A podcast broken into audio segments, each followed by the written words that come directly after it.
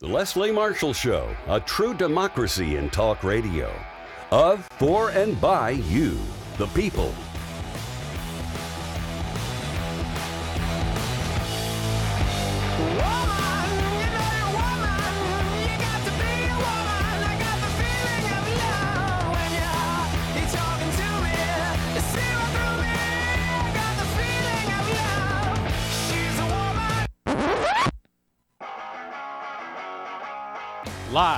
Our nation's capital, it's Deadline DC with Brad Bannon.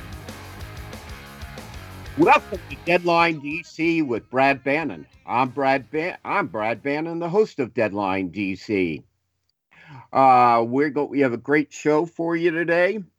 Uh, I'm a national Democratic strategist, a columnist for The Hill in Washington D.C., and a political analyst for news radio stations WGN in Chicago and KNX in Los Angeles.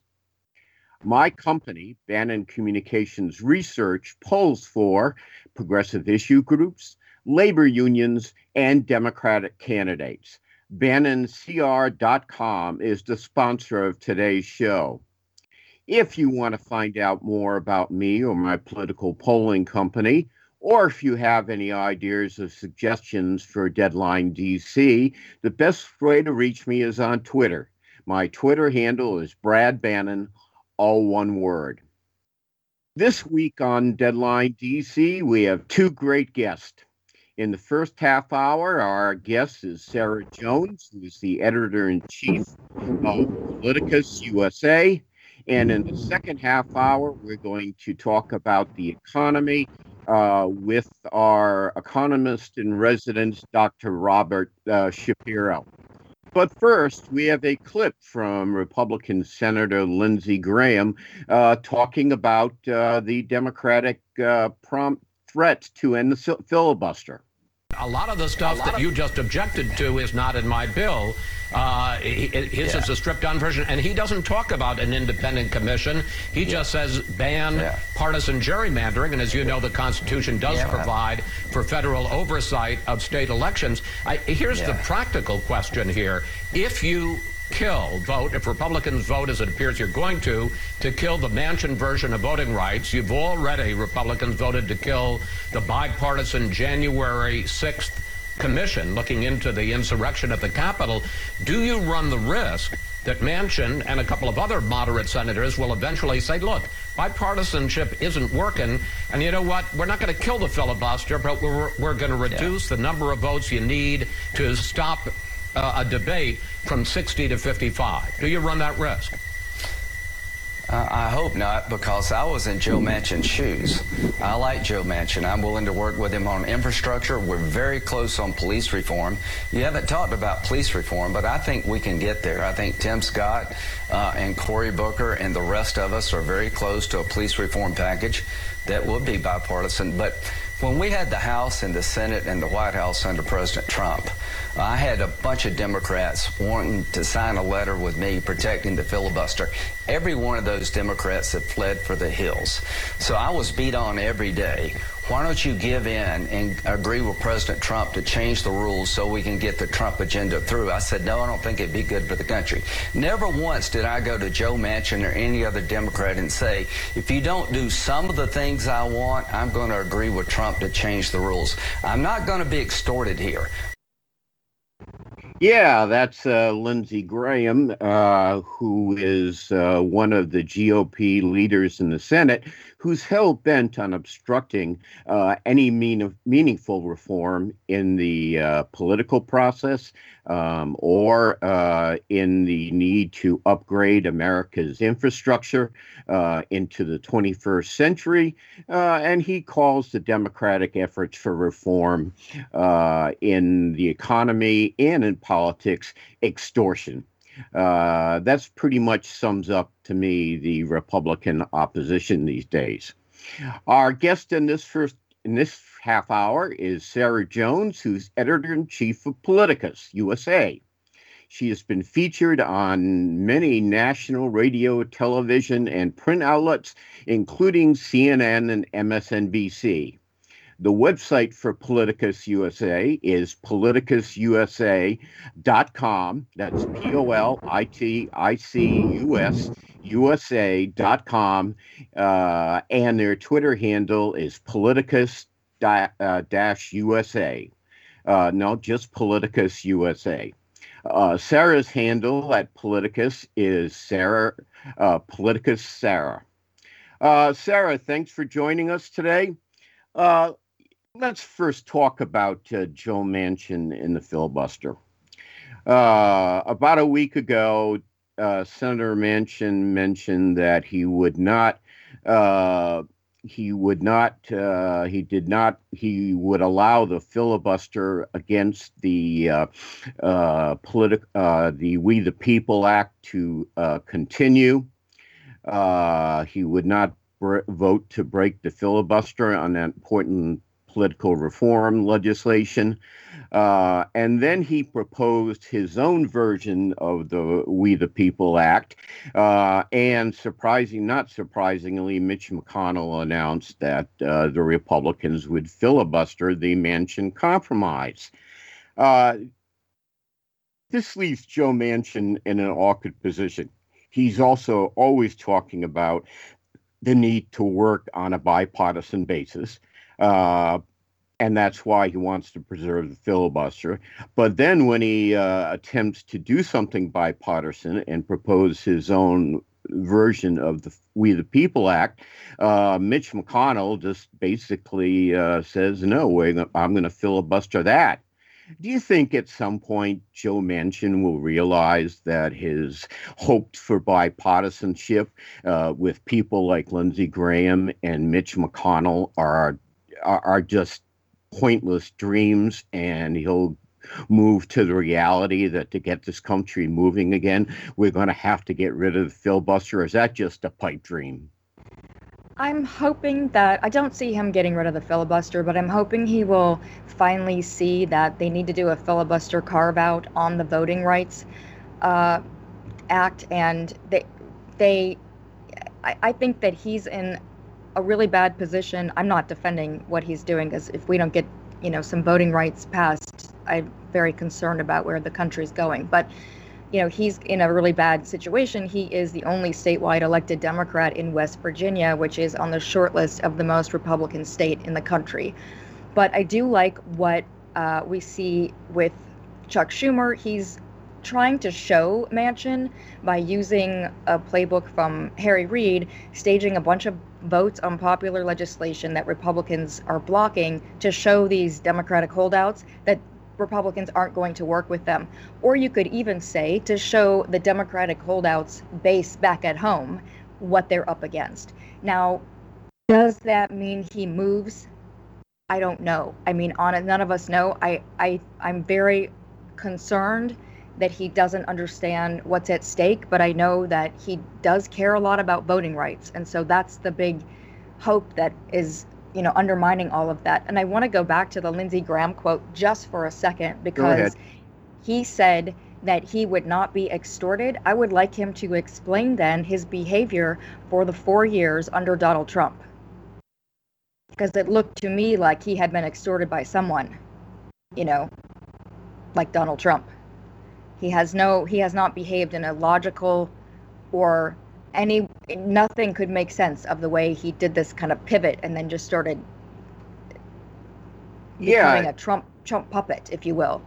Yeah, so. uh, he was. It seemed, you know, it seemed to me Lindsey Graham uh, during the four years of Donald Trump's presidency, when oh, you know, way along with Trump, all his crazy ideas. Uh, yeah, I he seemed to be a toady for Trump. Right. Uh, and you know he he just doesn't see. You know, I mean, you know, I re- I remember. I'm old enough to remember a day. Uh, which is long ago when John McCain was in the Senate. Uh, he and John McCain were part of an effort uh, to open up the Republican Party. Uh, but I think when uh, I think when uh, John McCain died, he took he took uh, Lindsey Graham's spine with him because he was a toady for Trump for four years, and now he's hell bent on you know, breaking any attempt Democrats to re- reform the nation. Uh, so it's a sad commentary on Lindsey Graham because, you know, back in the day when John McCain was still around, uh, Graham uh, was McCain's buddy and, and tried to, you know, fight for reform, but those days are long past. I remember okay. that as well. Yeah. I don't know what yeah. happened to him. Yeah. Okay, we're going to go to break now, but we come back from our break. We'll have more of Sarah Jones, who is the editor in chief of uh, Politicus USA. We're discussing the week's political news. We'll be back after these messages with more of Deadline DC with Brad Bannon. So don't go anywhere. You'll hate yourself if you do.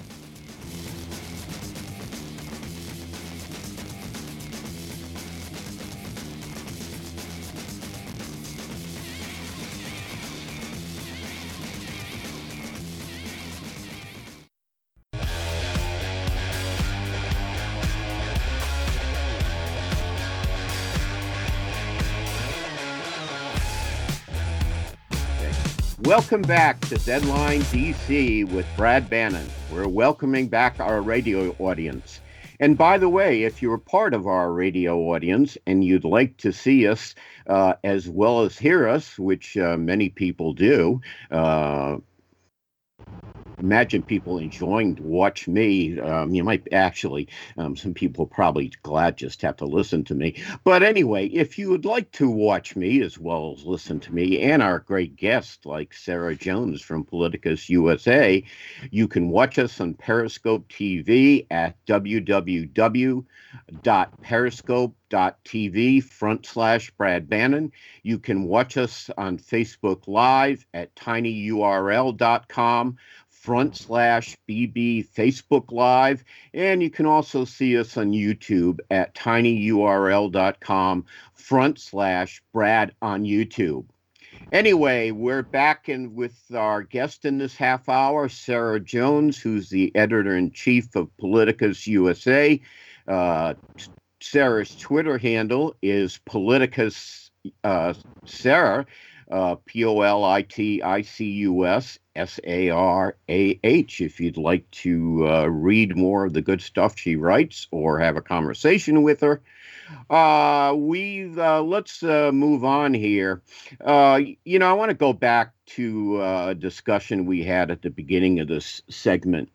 It seems to me you could look at there. The Democrats have proposed two groundbreaking pieces of legislation. The For the People Act, which would, you know, be a significant improvement in our political culture uh, and our political behavior. It would end Citizens United. It would reduce voting restrictions that many states are now imposing on uh, voters of color. Uh, we also have uh, Joe Biden's American Jobs Act, uh, which would uh, upgrade, bring the United States kicking and screaming economically into the 21st century, and also fighting climate change. Uh, and the reality is, Joe Biden is caught between a rock and a hard place. Uh, he is, uh, and basically because of the filibuster rule, uh, which, you know, honestly, it doesn't seem that there's much chance uh, that the filibuster is going to be end. Does that mean we're going to end up, if we end up with any legislation at all, we're going to end up with watered down political reform and watered watered down economic reform, or can we do better than that, Sarah? Ah, that's a great question. I think I share the hopes with many that Democrats will be able to act boldly on this. The problem, obviously, is that they've got several Democrats who are not on board, and I think we're seeing that with the infrastructure package. Um, it, that now that it's being broken down, you know, they Democrats have to keep all 50 members on board for everything, and then they they break these two packages down, and then uh, some Democrats are concerned that the Sinema Manchin types are are going to only support um, one package and not the other. So that puts the infrastructure bill at risk. I do think that it's going to happen. I don't think it'll be this smaller, so called like bipartisan plan, because even that plan, the senators who negotiated it have no agreement on how it will be paid for. And Republicans want to raise gas tax and user fees, and the White House has already shot down that idea. The infrastructure bill, I think, will happen, but I think it's going to be um, the least likely of the three possibilities that that smaller bipartisan compromise will pass due to the pay for issues. So I'm hoping that we do see movement on some of these things. It would do wonderful things for the country. You can see the um, analysis that has been done by financial people, you know, which is not not even looking at what liberals want for this country, which is for people to have safety nets and for um, we'd have to fix some of this inequity that's been so long baked into the whole system.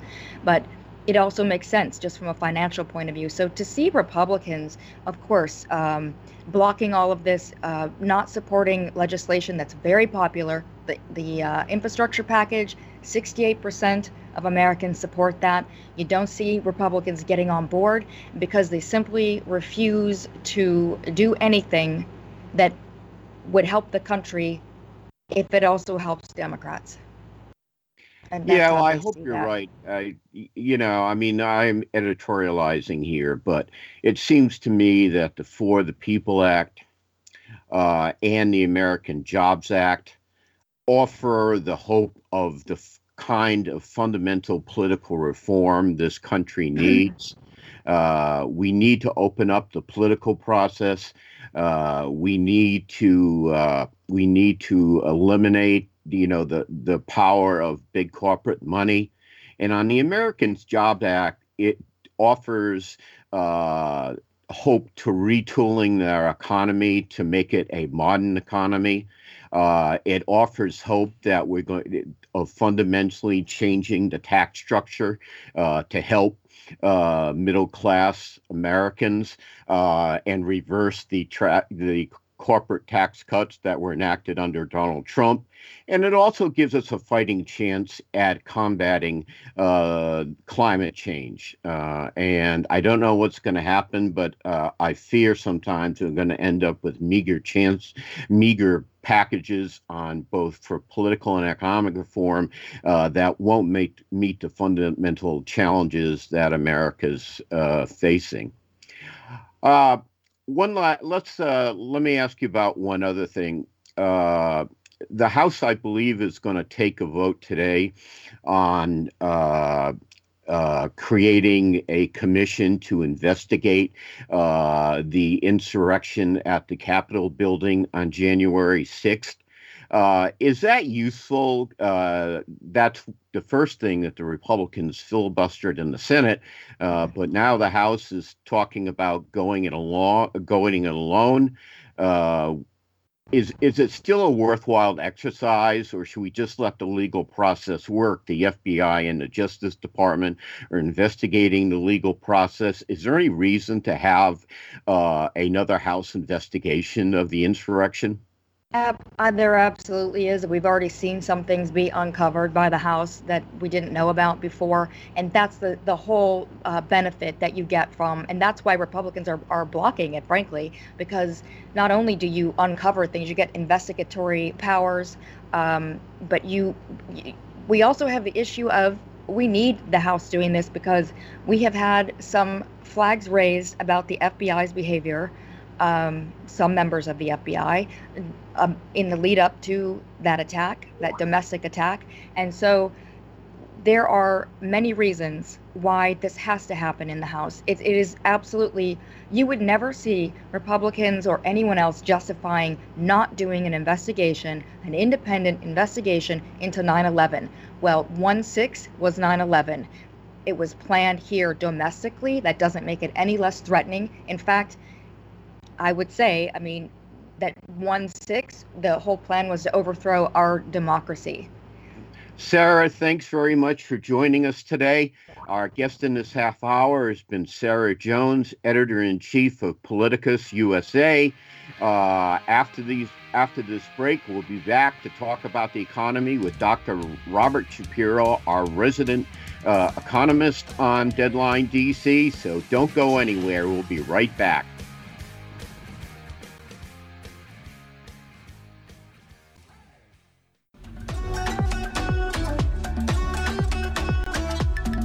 Welcome back to Deadline DC with Brad Bannon. I'm Brad Bannon. We're going to talk about the economy in this half hour.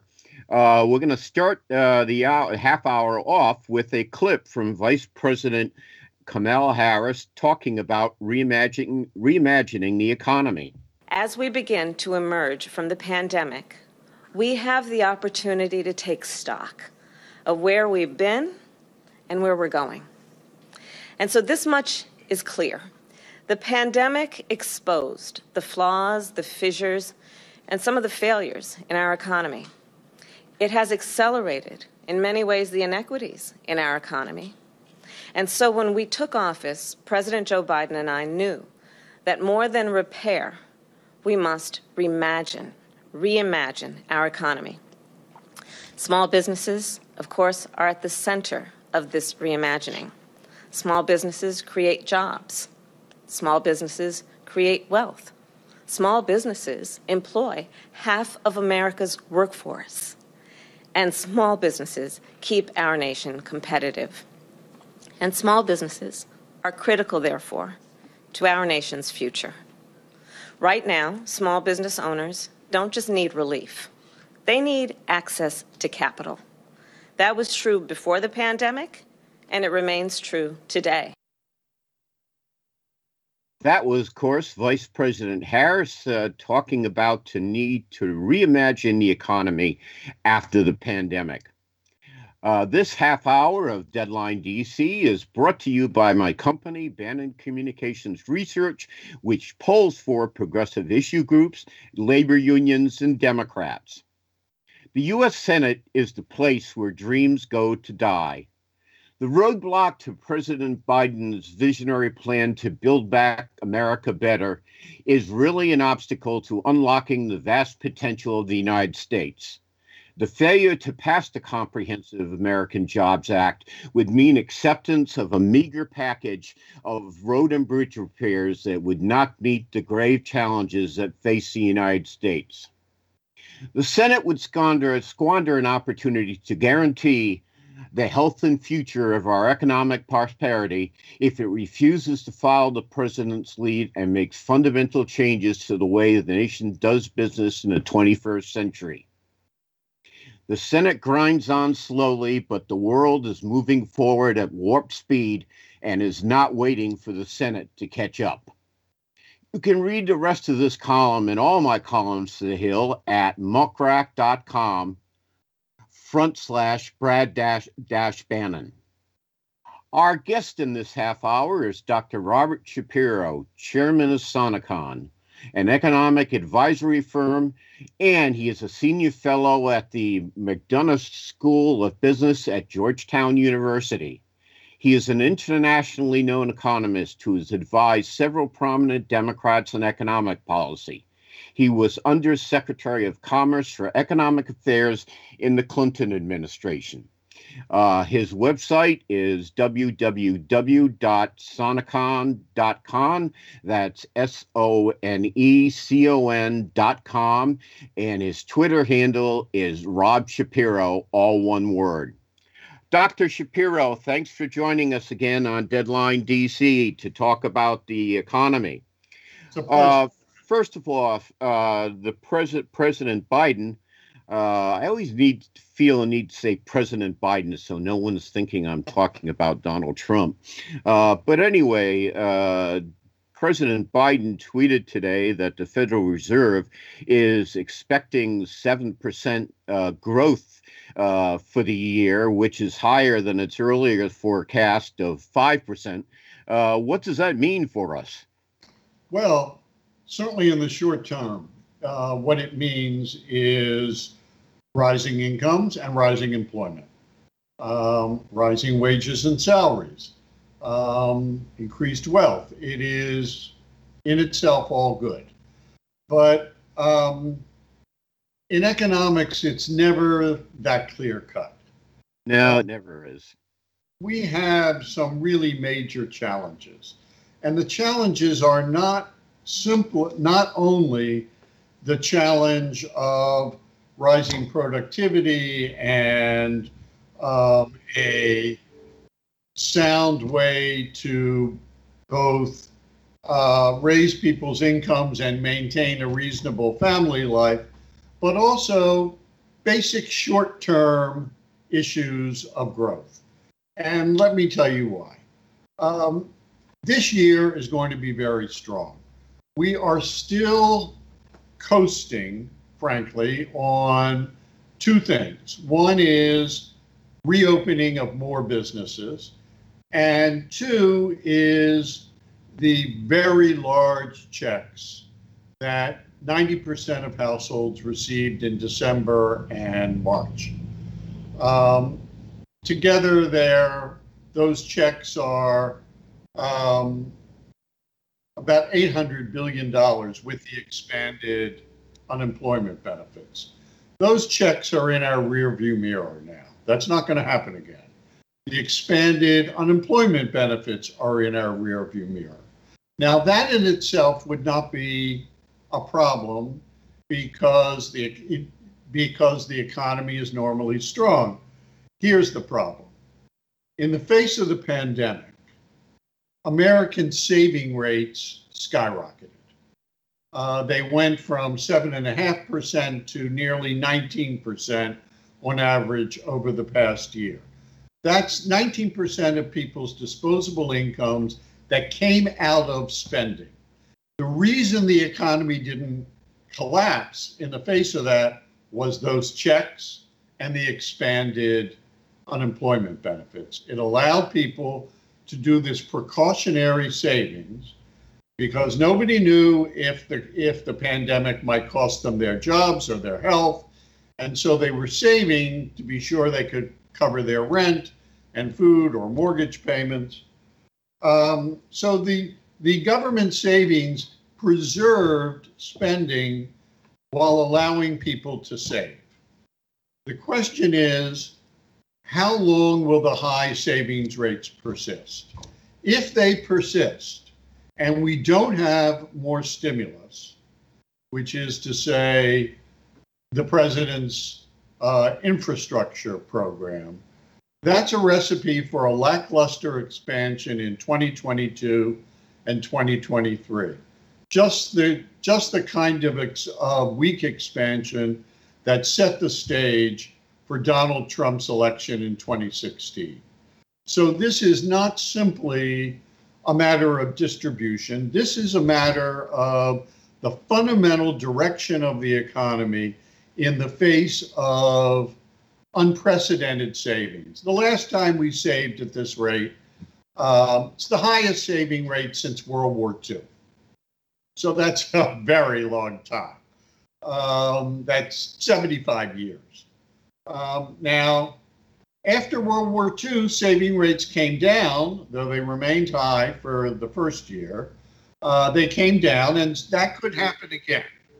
Um, but that assume that uh, if you're going to believe that, you have to believe that millennials and next generation uh, and late boomers are going to behave the same way that their grandparents and great grandparents behaved. That may happen or it may not. So, in addition, um, we probably need to encourage people to spend. Uh, and there are lots of ways we can do that uh, that are good for the economy, good for, for climate, for example. Um, you know, the uh, uh, tax credit for electric vehicles is about to, it's already expired for GM and Tesla. It will soon expire for Ford. We could extend it to all electric vehicles for another two years. We could expand the tax credit for solar panels to cover all energy saving, home improvements. There, there are lots of things we can do. But um, look, I, I, I'm delighted uh, with everybody that the outlook for this year is strong.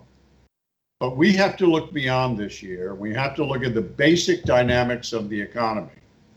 And the basic dynamics of the economy say that we haven't done enough yet. Okay. Okay. Uh, our guest in this half hour is Dr. Robert Shapiro, uh, who's with us to talk about the economy uh, and the need to keep pushing on the economy.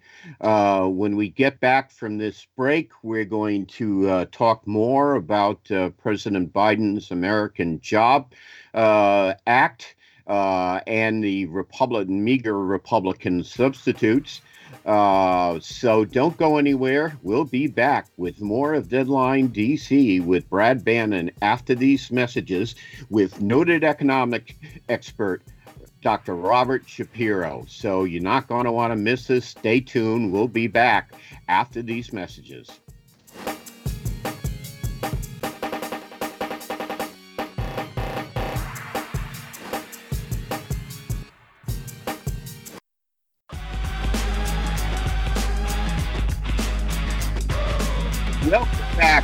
Our radio audience. Our guest for this half hour is the noted economist, Dr. Robert Shapiro.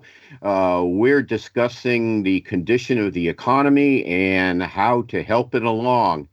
Now, uh, correct me if, on the details if I've got this wrong, Rob. Uh, the American Jobs Act, which has been proposed by President Biden and is awaiting action or inaction in the Senate, depending upon whether you're a Democrat or Republican, uh, has about, uh, I think it's just over $2 trillion uh, spread over 10 years. Uh, now, the Republican, there's a bipartisan group of, of, of senators, uh, including Joe Manchin, I think, of West Virginia, uh, who are looking for a much smaller package, uh, which I think is about 500 billion over five years, and some of that isn't new spending. I don't understand quite understand the details or what it does. But could you explain the difference between the two approaches, please? Sure. Um, look, let's let's begin with the fundamental proposition that the Republican position is that they don't want the economy to be strong going into the 2022 and 2024 elections. And that's why they're opposing everything. Look, they opposed uh, the COVID relief unanimously, um, or I think with one exception, Lisa Murkowski. And uh, so this is really about politics. Um, the package that they are proposing, you're right, it's smaller than it than it looks. Part of the money comes out of money which has already been uh, authorized for cities and states, for example. Uh, so that's no net increase in stimulus. Part of it uh, doesn't come from spending at all, but from new tax credits for public-private partnerships. That is, businesses that want to want to build toll roads where they collect the tolls. Um, so it, it, really is inadequate, both for the long-term pro- project of increasing American productivity by modernizing all of our infrastructure, and not just roads and bridges, but the electric grid and uh, broadband for everyone. Um, it's also inadequate for the more for the more immediate problem of jobs and growth. So it's a um, look the from an economic point of view, frankly, the administration's program is a no brainer. Um, it supports jobs, it supports demand uh, at a time of very high saving, um, and it lays the foundation for long term income growth for everyone by making the economy more efficient. Uh, so it's a um, uh, it's also frankly uh, boils down, just like it, the Republican position boils down to politics. In a sense, so does the Democratic position. The fact is, uh, the only way we're going to get the kind, the public investments that the economy needs in both the short term and the long term at this point um, is to use reconciliation. Um, we cannot do it through normal process uh, because the political system no longer allows it. Um, and you know, one side has been willing to freeze policy making um, in its own interest. We should be able, we should be ready to unfreeze it in the nation's interest. Okay. Now, it, it seems to me, and again, I'm not an economic expert, which is why you're here, actually. Uh, but it seems to me the American Jobs Act does at least three separate things that um, I can think of. Uh, the first is it's an effort to drag the American economic system kicking and screaming into the 21st century. I mean, we're all talking about economic competition with Ch- China. Uh, China, the economy seems to be, uh, I don't know, I see all these bullet trains and everything, and their economy seems to be more modern than ours, uh, which is, you know, not, you know, not a good thing for us. Uh, it also uh, completely revamps the uh, tax structure. Uh, while Donald Trump was president, uh, we had a new tax act. which didn't do much to help middle-income Americans, but it did it did lower the corporate tax rate uh, and the Biden proposal would address some of that. And also, it would uh, it's an effort to aggressively deal uh, with the climate crisis. Uh, could you talk about some of the aspects of the Biden plan and how it would deal with, with the climate crisis? Well, certainly.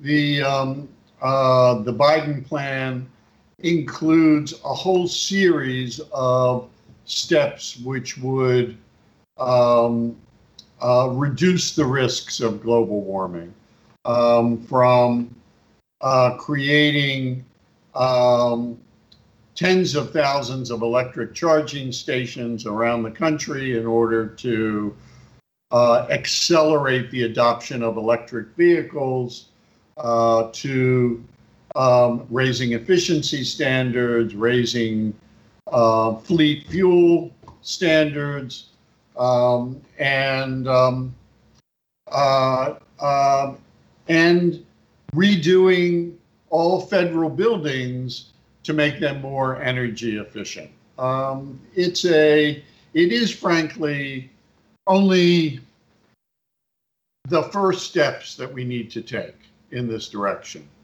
Um, but they're the first necessary steps uh, before, in order to get to the next steps.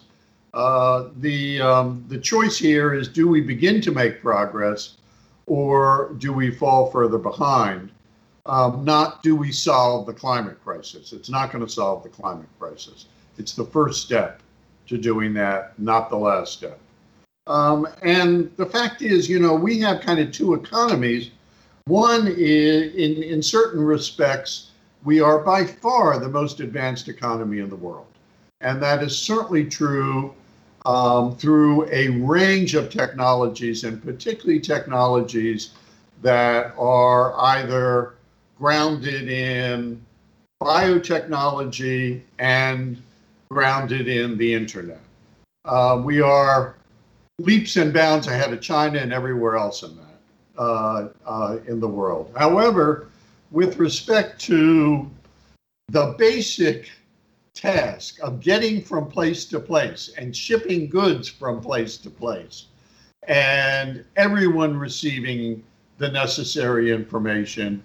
Um, in the first respects, we are now lagging China. In the second respects, we're lagging places like South Korea and Scandinavia.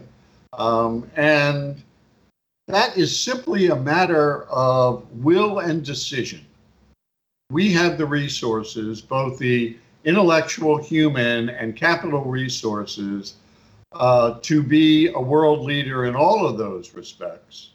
Um, if we decide to make the investments, and the investments begin with public investment. Okay. Uh, will you explain? You brought up the subject uh, now with re- the reconciliation pro- uh, process on fiscal matters. Uh, that basically eliminates the filibuster with an option, and you can Democrats could pass the package with uh, the 50 senators they have and and Vice President Harris's vote. Uh, is do you think that's a reasonable possibility for for President Biden's plan? I mean, is Joe Biden is Joe Manchin uh, go along with that, or is that a pipe dream? Well, I think um, I don't think it's a pipe dream. Uh, I think Joe Manchin will go along with it. Uh, I think you could actually maybe get Lisa Murkowski uh, as well, uh, who's facing a tough reelection fight in Alaska. Um, Trump but, endorsed your opponent last week, actually, and really, well, it's a but. Um, we are going to have to demonstrate that the Republicans are not sincere in coming to a compromise that meets the basic needs of the economy. The, their current, the current position does not, and we would have to move them kind of midway between the administration proposal and where we are today. Move it up to 1.4, 1.5 trillion um, over 10 years and in actual new spending. Um, and if they resist that, I think Manchin will fall in line. I hope you're right about that. Uh, Dr. Shapiro, thanks very much for joining us today on Deadline DC with Brad Bannon. Uh, thanks to our guest, uh, Dr. Shapiro and Sarah Jones from Politicus USA. Uh, we'll be back next Monday with a brand new show. Thank you.